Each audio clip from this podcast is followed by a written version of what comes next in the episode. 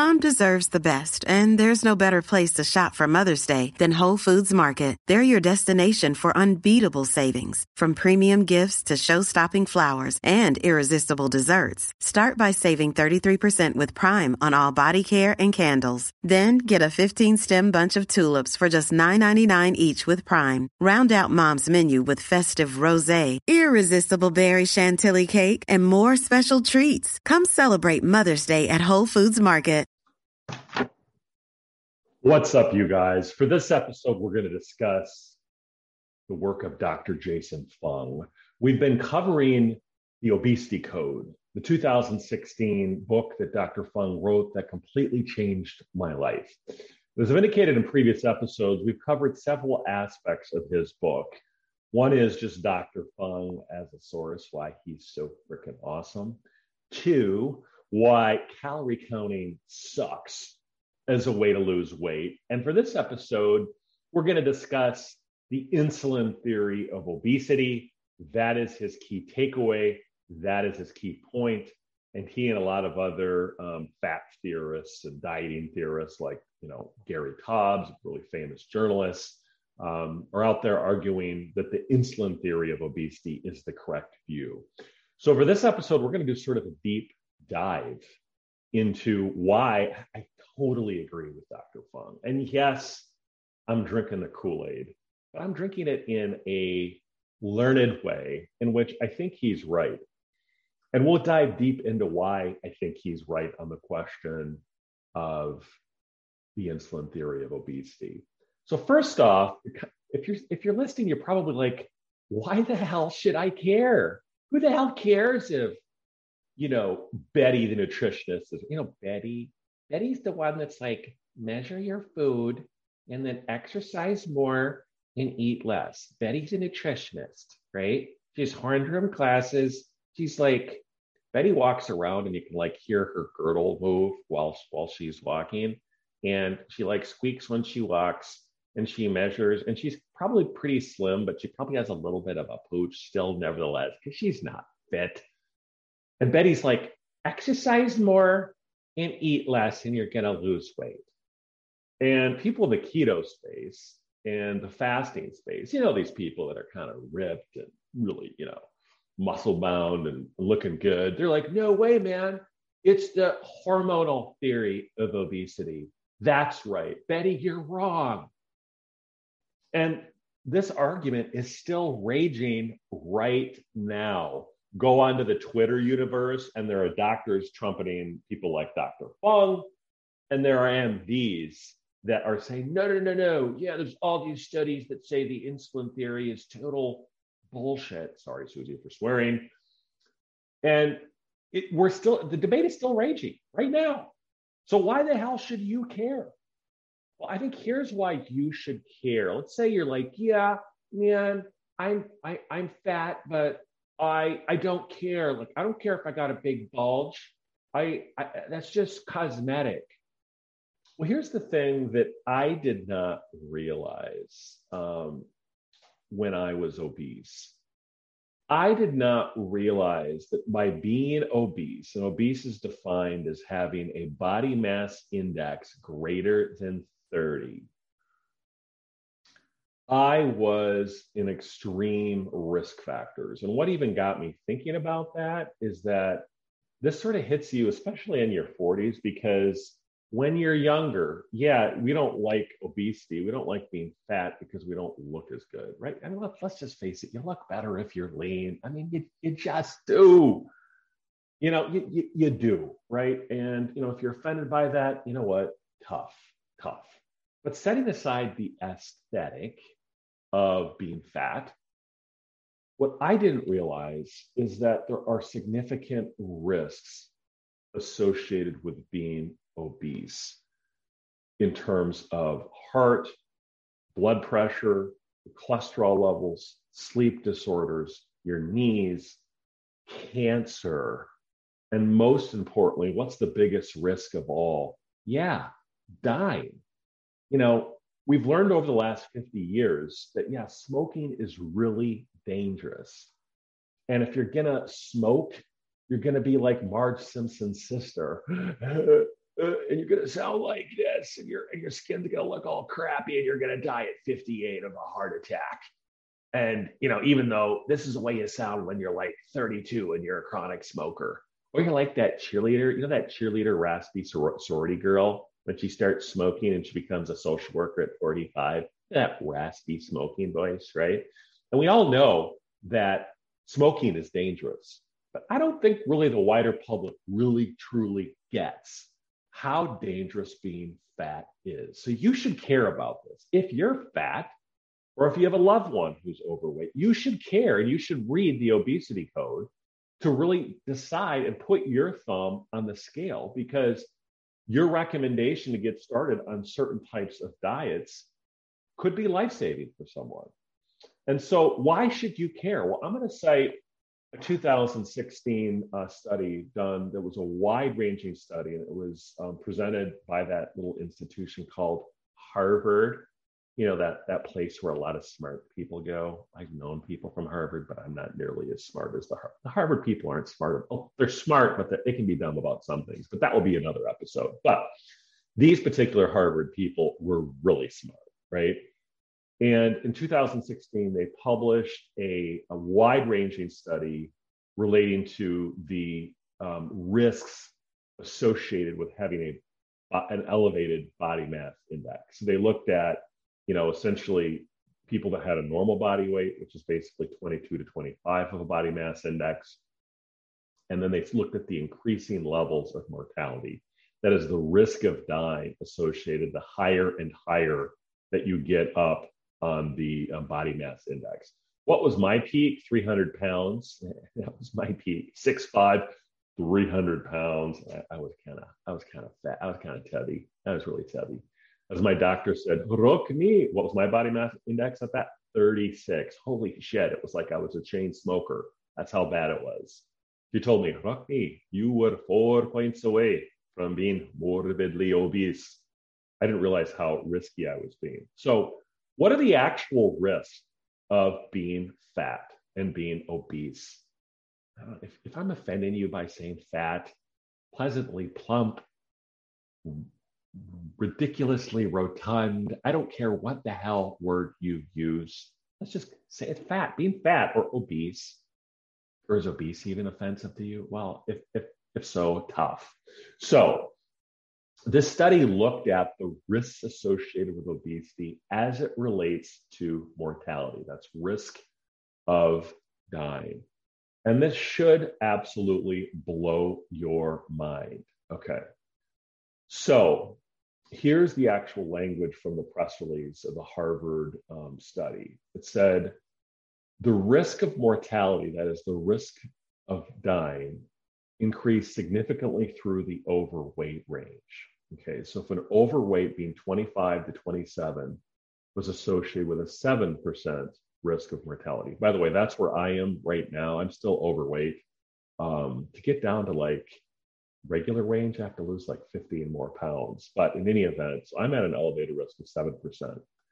A body mass index of 27 to 30, which is you're approaching, you're getting close to obesity, was associated with a 20% higher risk of dying.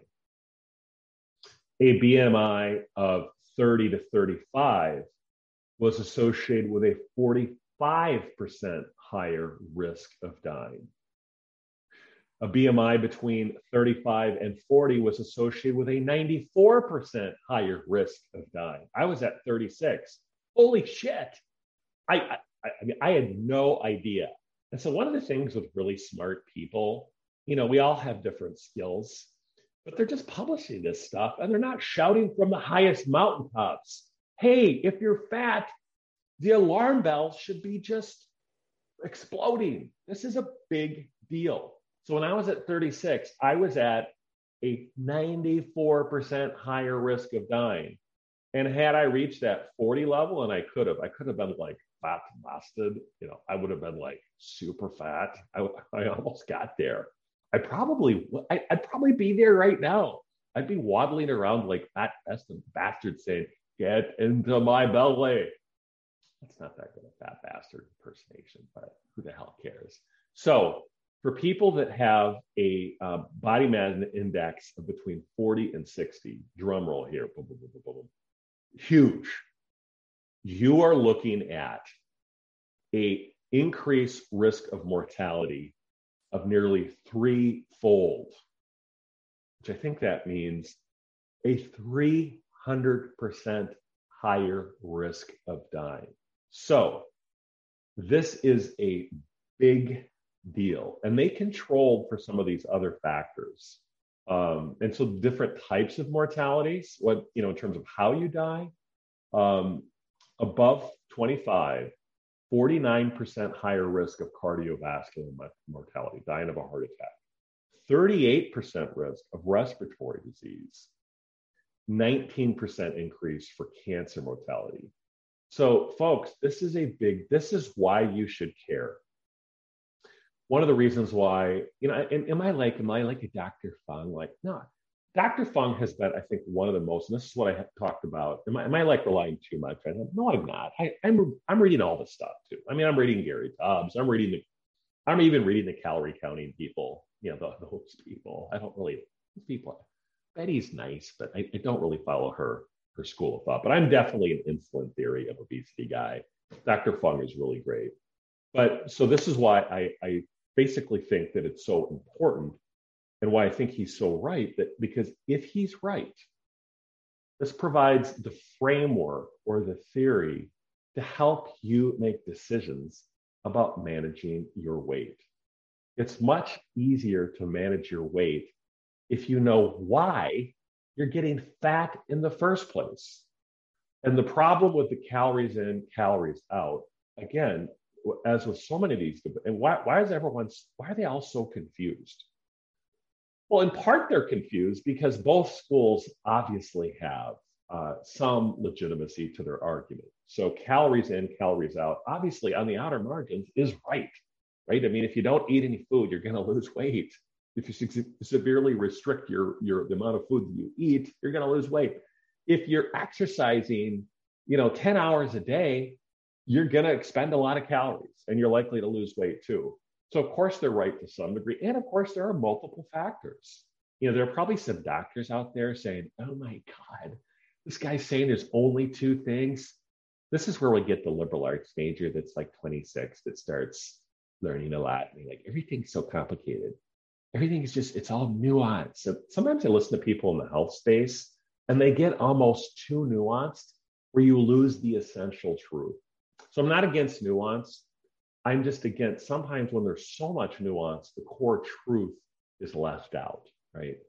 And so if you understand it, if Dr. Fung is right on the insulin theory of obesity, if he's right, and I think he is, it, this is part of the long 50 year debate that's been happening between basically the Atkins crowd and the high um, carb, low fat crowd, calories in, calories out model. Whoever's right is going to dictate how we can most effectively advise people to lose weight. Now, I'll just tell you anecdotally, anecdote is the worst level of science, right? But as to you, it's the most important, right? N of one. You, the person listening, you are the most important person in terms of whether something is right or wrong. And N of one, which again is the worst form of scientific evidence, you smarty pants PhDs, I get it, but it's the most important piece is you, N of one. After I read Dr. Fung and also got on the Fastic app with my favorite German fasting app, he's got Fastic, buy Fastic, tell Fastic to sponsor me. Um, after I got onto that and I understood clearly, theoretically, I had a framework for understanding why I was fat and how I needed to reverse those things that I was doing before to not be fat. I lost 70 pounds and literally none of my clothes fit now. I have like one suit that kind of fits, but kind of looks baggy. It kind of looks like a zoot suit now. And it was not hard because it's like all of a sudden, Dr. Fung and these other people in the health space, it's not only Dr. Fung, people like Paul Saladino, people like Ben Greenfield, they all understand this too. And it's once you learn how you get fat and what causes you to accumulate fat, you um, it's very easy to lose weight. It's not hard. But if you're in this traditional, if you're listening to Betty and you're like, have a whole bunch of whole grains and the occasional treat, you're not you're not going to lose weight.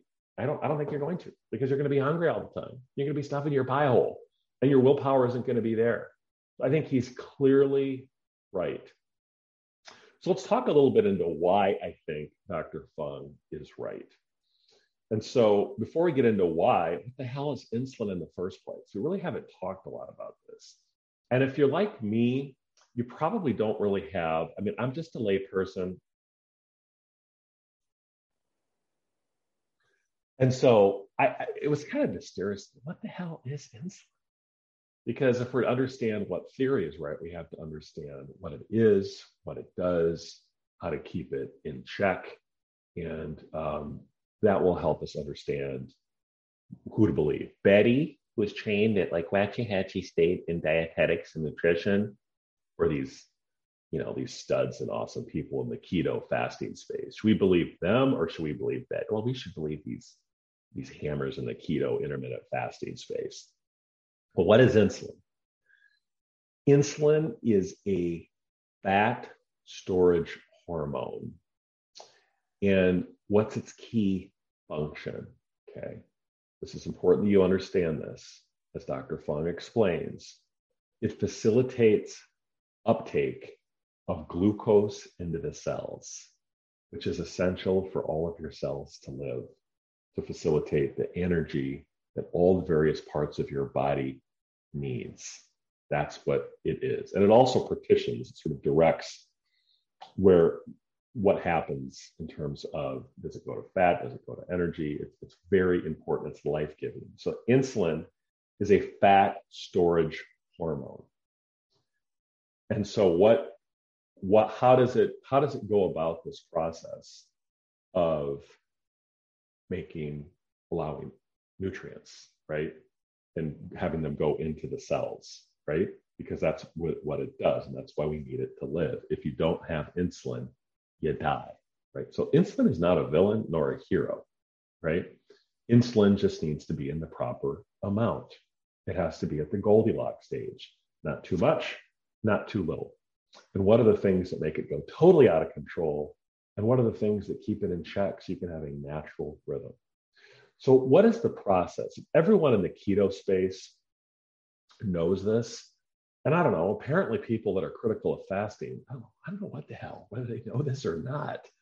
But you know, if I'm wrong, you know, you smarty pants out there, if I'm wrong on any part of this, let me know. But this is how he explains it in terms of what happens with this insulin process. What happens? Okay. So when you eat food, you're going to get an insulin spike, right? So when you get a, a highly refined carbohydrates, you get a huge insulin spike because your body is just like tailor made for energy. That's why we love sugar, by the way. Our body loves it. We feel great and it just shoots it throughout the body.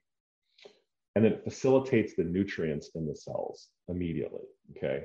What does it do with the nutrients that don't immediately get into the cells? Well, especially as it applies to like highly refined carbs, right? Like sugar, certain types of processed breads it then takes that excess energy and stores it in the liver in the form of glycogen, which is a store form of energy that then is then immediately available as your your metabolic processes working in your body to move your brain, to move your muscles, all those different things.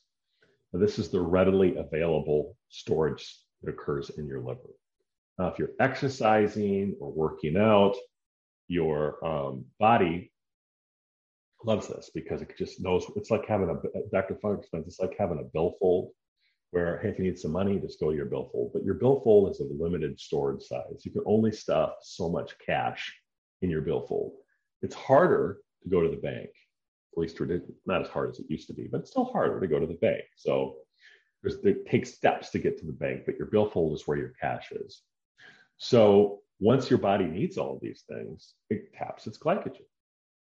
And it likes that. So that's one of the reasons why athletes, even the ones that are eating crappy diets, they're using that energy expenditure and they're tapping into their glycogen. And even if they're eating a lot of carbs, it's not as big an issue for them because um, they're, they're using the glycogen. Okay. So what happens for these people that are stuffing their pipe hole and they're doing too much carb? They're doing too much, right? What happens to all that glucose? Well, your liver, when it's producing this glycogen, and after that's tapped out, it's like, holy cow, we don't need all this stuff. We got excess. So what does it do? it makes, it does something called, uh, I think it's neolipogenesis or lipogenesis, right? So it makes fat cells and it stores fat. That's the bad stuff that none of us actually want. But why does the body do that as opposed to excrete it? That's the that's to, even fat is is good at some level because that was our evolutionary response to be able to survive. So if we didn't have food, our body could be like, hey, man, no problem. I got this excess, right? And so that is actually healthy. And then, so what happens then when we don't have food for extended period of time? Do we die? No, we don't die immediately because we have fat stores. And most of us have plenty of calories within our fat, in terms of excess body fat, to release that back into the body so we can have normal functioning. And so that is called um, neoglucogenesis, that we're creating new glucose so that we can actually survive. And I think that's where the ketones also come in at that point. So that's the general process by which insulin facilitates energy into our cells, right? And so you're still like, I don't really care. Why, why, why should I care about this? Well, and how does he really arrive at this conclusion? And this is, I think, what really makes so powerful as a source on medical information. So, so that's how insulin works. But in terms of why, why, why is it actual? Um, how does he go about persuading us that this is actually right? And here, you know, for the critics of the insulin theory of obesity, I'd like to hear your reply to this because to me, not only has I have I confirmed this in uh, my own experience, but there are peer reviewed studies to support this. And in nearly every case, there's this direct ins- relationship between high insulin and obesity. Low insulin, if you don't if you don't produce any insulin, you're literally skinny. And of course, sometimes there can be associations that it doesn't doesn't necessarily mean that um, the insulin causes the obesity or insulin high insulin levels could be just a symptom of obesity right so what comes first the chicken or the egg well here he cites several studies um, that really address this precise issue and of course a lot of these studies um, deal with diabetics because whether they're type 2 and they're, they're diabetics in the state of insulin resistance or type 1 where their bodies aren't producing any insulin. Insulin's a big deal because regulating that and getting that right is really essential. He starts, he cites several studies, and you're, and you're going to have to just read the book, but I think he's so effective at weaving the studies with his own clinical experience. And, and as a nephrologist, as a medical doctor. So again, he's not just some charlatan saying, yeah, dude, I think the insulin theory of you know, uh, obesity is correct while he's like smoking a spliff. No, he's a he's a medical doctor. He's super smart. All doctors are really smart. Some are better than others, though. So, how do you go about persuading on this question of the insulin theory of obesity? Well, multiple issues looking at this question of um, insulin, right?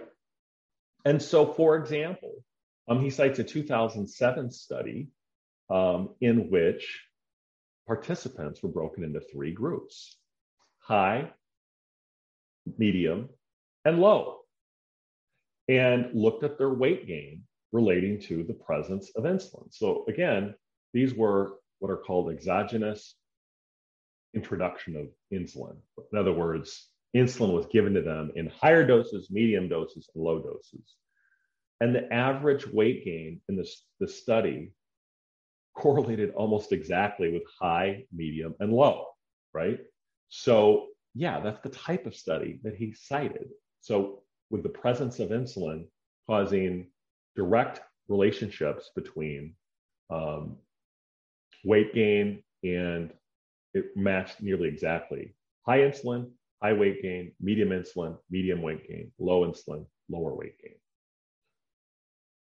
Most clinical doctors know when you start giving insulin to type 2 diabetics, what happens? They gain more weight and become even more insulin resistant.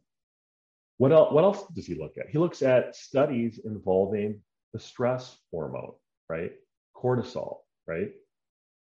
So, what is, he cites a study in which um, stress, by the way, one of the reasons why when I watch a lot of these trials, one of the reasons why some lawyers can get really fat, I'm a lawyer, it's because you get really stressed out. And what happens when you get stressed? You release something called cortisol. And cortisol is, again, cortisol is one of those things that's good. It's fight or flight, and it's good in small doses. It allows us to fight off the cheetah or the, the lion or the bear to protect our child, right? But chronic stress is bad. So that's one of the reasons why lawyers get that kind of lawyer bad luck. You know, that tubby lawyer luck? Yeah, that, that's from excessive cortisol levels. Well, cortisol um, also raises insulin levels. And so if you're in highly stressed states, you're likely not, you're not going to gain weight. Or sorry, you're, you're not going to lose weight because you're at high insulin levels I think probably evolutionary, the reason why that, and here I'm just riffing, is that if you're in a state of stress, what is your body thinking like, oh my gosh, I need to look for food. I need, I need to make sure I'm not wasting food. I need to receive the nutrients that I'm getting because I may need this because I'm in a state of fight or flight and I need this to survive. And so that's that's what the signal that your body is sending. So he looks at the artificial. There's a study in which he looks at the artificial um, cortisol called prednisone. Some people naturally, like again, stress is necessary that they don't produce, produce enough cortisol to be able to do the essential functions of life. And so they prescribe something called prednisone. And they've looked at weight gain with the presence of prednisone. And introducing prednisone causes weight gain. Taking it away can cause weight loss. So that's interesting. He also looks at the level of you know, diseases like, for example, what happens then for low cortisol groups, right? And there's a group called the people that have Addison's disease, right? They have they they're not naturally producing a lot a large levels of cortisol. And what's characterized by Addison's disease? Getting extremely skinny, right? And so all of these things are almost one-to-one correlation in terms of the relationship between being fat and being high insulin level and, and high insulin levels. So, what are some of the two other studies that he looks at? Um, is and, and he there's a lot of things that he cites, and by this you're like, oh my god, this is so boring. Well, hey, listen on, this is important because if you don't understand this stuff, and by the way, read the book because that's key. Read the obesity code by Dr. Jason Fung, so you really understand. Like if you've heard about keto and why it works and all this stuff, you'll have a much better better understanding of why that works and why fasting works if you read the book and other books on the topic. He's not the only one, but that will help you give the framework. So there's a guy called Dr. Atkins. Okay. Remember Dr. Atkins? In the late 90s, we were kind of the peak of this um, low fat, high carb um, garbage that, that people have been preaching forever. I remember when I was in Iowa City, I'd go to this place called Vito's. Remember when you get appetizers, they would give you bread? Oh my gosh. And of course, they were an appetizer. They literally stimulated your appetite. So, literally, what did the bread do? You're eating all that bread to get started. You're spiking your insulin and you're getting your body ready to receive the calories, which is the worst thing you want to do you know, what's even worse than you know, carbs are bad, but if you mix high carb and high fat, that's horrible. Super high insulin spike plus the introduction of fat, it's like a double whammy. They used to do that all the time. And why were they doing that all the time? Because we were in this orthodoxy that was not concerned. It was all calories in, calories out. Bread doesn't really have that many calories. It doesn't have a lot of fat in it. And so people are like, great, it's low fat. So we're not going to get fat. And we were eating bread and crackers and all these different things with high amounts of carbs, having our pop and thinking like, oh, that's not that big a deal as long as I just have one pop. Guarantee you, if you drink a lot of pop, you're going to be fat, unless you're working out all of the time. And even then, you may have something called visceral fat, which is going to be within your like. So, for example, even great athletes, even though they don't show a lot of the excess visceral, like the, the, the tubby fat, um, you can get fat around a lot of your organs. So, like they've said that people that are athletes, if they're drinking a lot of Gatorade, they can get like fatty liver disease.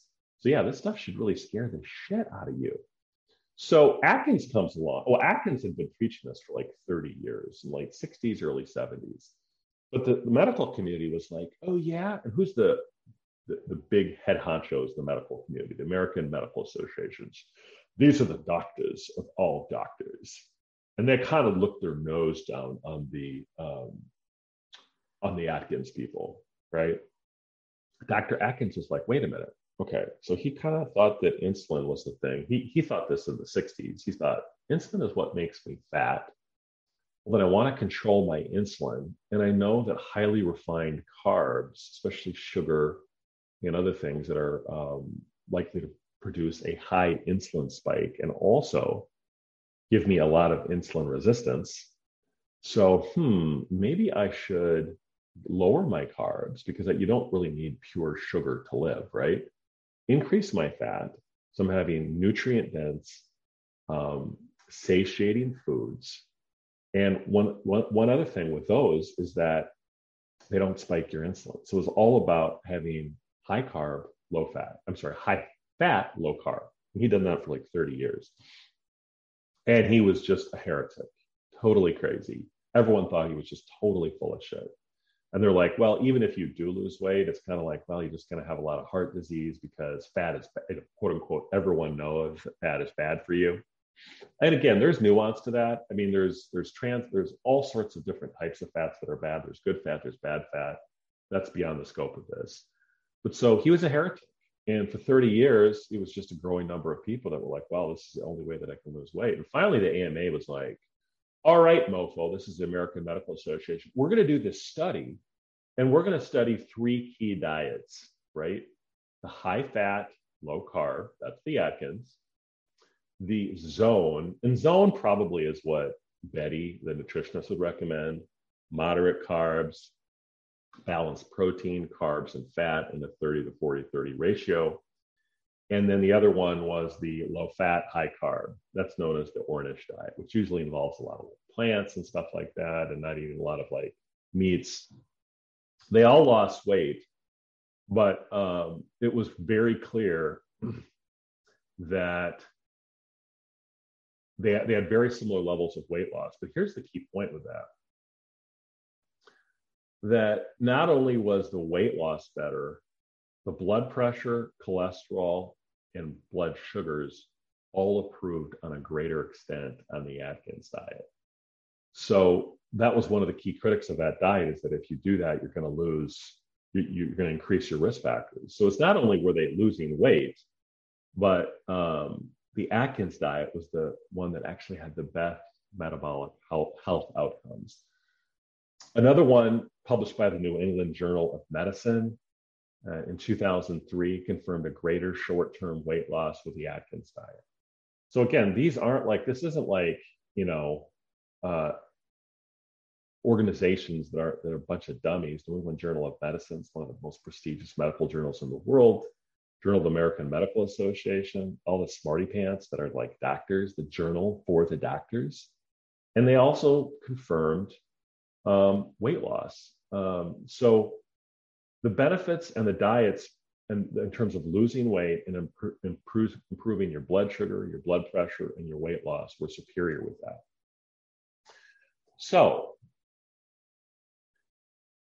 that is why I believe that the hormonal theory of obesity is clearly the key um, way to understand weight loss and how to actually lose weight. And so, for the next episode, we're going to discuss what his recommendations are relating to that.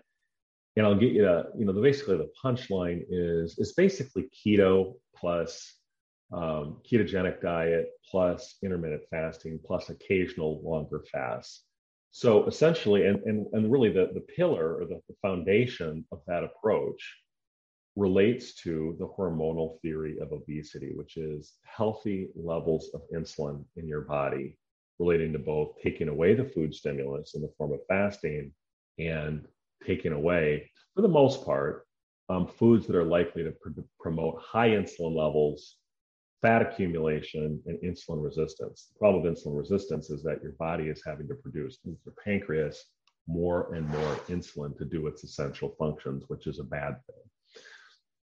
And so, hopefully, you found this episode. Hopefully, it wasn't like mind dumbingly dull.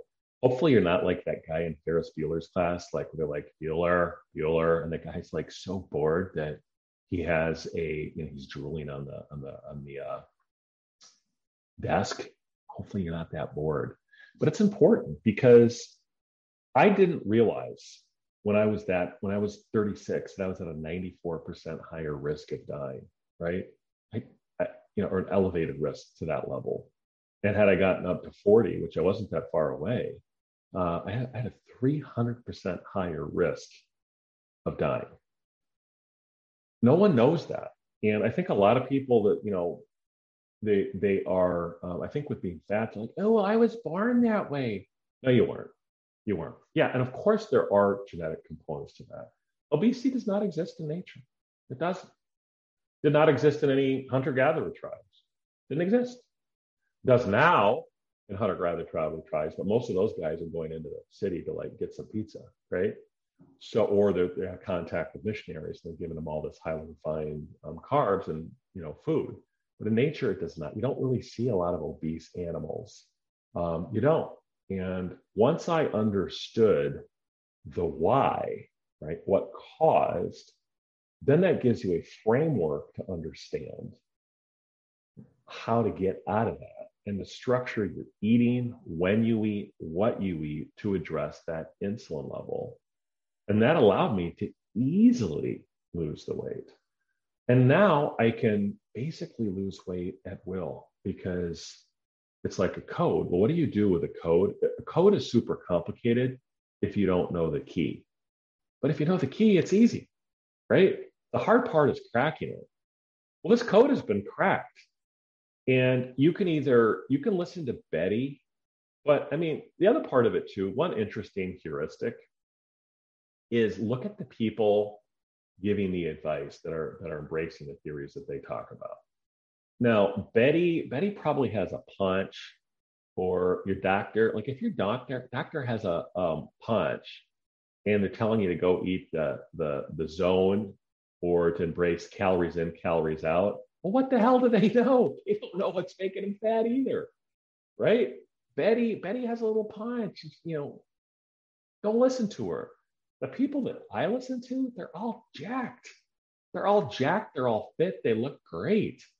And once I learned the key, and I had the key, weight loss was simple. And a lot of people are going to be like, yeah, no way. It's just you got lucky.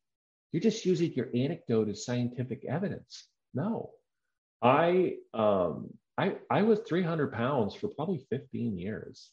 I didn't look totally obese because I have a big frame, but I I was overweight, and I'm still a little bit overweight, by the way. I want to get down to 220, but people are like, oh my God, you look too skinny at that level. But once I understood that, it was extremely easy. So I encourage you to read the obesity code. And if you're too lazy to read, you're like, yeah, man, like I only read comic books and I don't read books. Well, then you can listen to this podcast because I'm basically giving you the highlights of it. But next episode, we're going to discuss the key takeaways um, from Dr. Fung in terms of what he recommends um, in terms of fasting and types of foods that you can eat relating to managing your insulin levels. Um, and that's going to be the next episode. So, friends, if you are still here, whoa, I am so grateful for each and every one of you. You know, there's a cacophony of voices out there in the um, internet, and they're all they all have their own point of view. But if you've made it this far, infinite gratitude to you. But don't just keep the message that we're talking about here to yourself. Spread the word. Share this with other people. Um, give me positive reviews on Spotify, Apple, and all places where podcasts are heard. Don't just keep it to yourself. Spread the word. I'm trying to grow this audience so we can do great things together, you and I. share me your story. If with fasting or ketogenic diet, share your story with me at rocknicole at gmail.com or rocknicast at gmail.com. And I'd love to hear what you have to say um, relating to your own weight loss journey, including skeptics out there. Like, yeah, man, I fasted and I've done ketogenic diet and I'm still fat. Well, okay, there may be a couple, you know, unicorns out there that have embraced this that, that are still fat, but I haven't really met too many. Once people learn the keys to fasting ketogenic diet, they're going to lose a shitload of weight and they're going to look fit and jacked. I'm, I'm just telling you, that's going to happen. Um, so that's what we're going to cover on the next episode of the Rockney Cast. Dr. Fung's key takeaways uh, from the book The Obesity Code, one of the most, the best and most impactful books that I have ever read. That's what we're going to discuss on, on the next time of the Rockney Cast.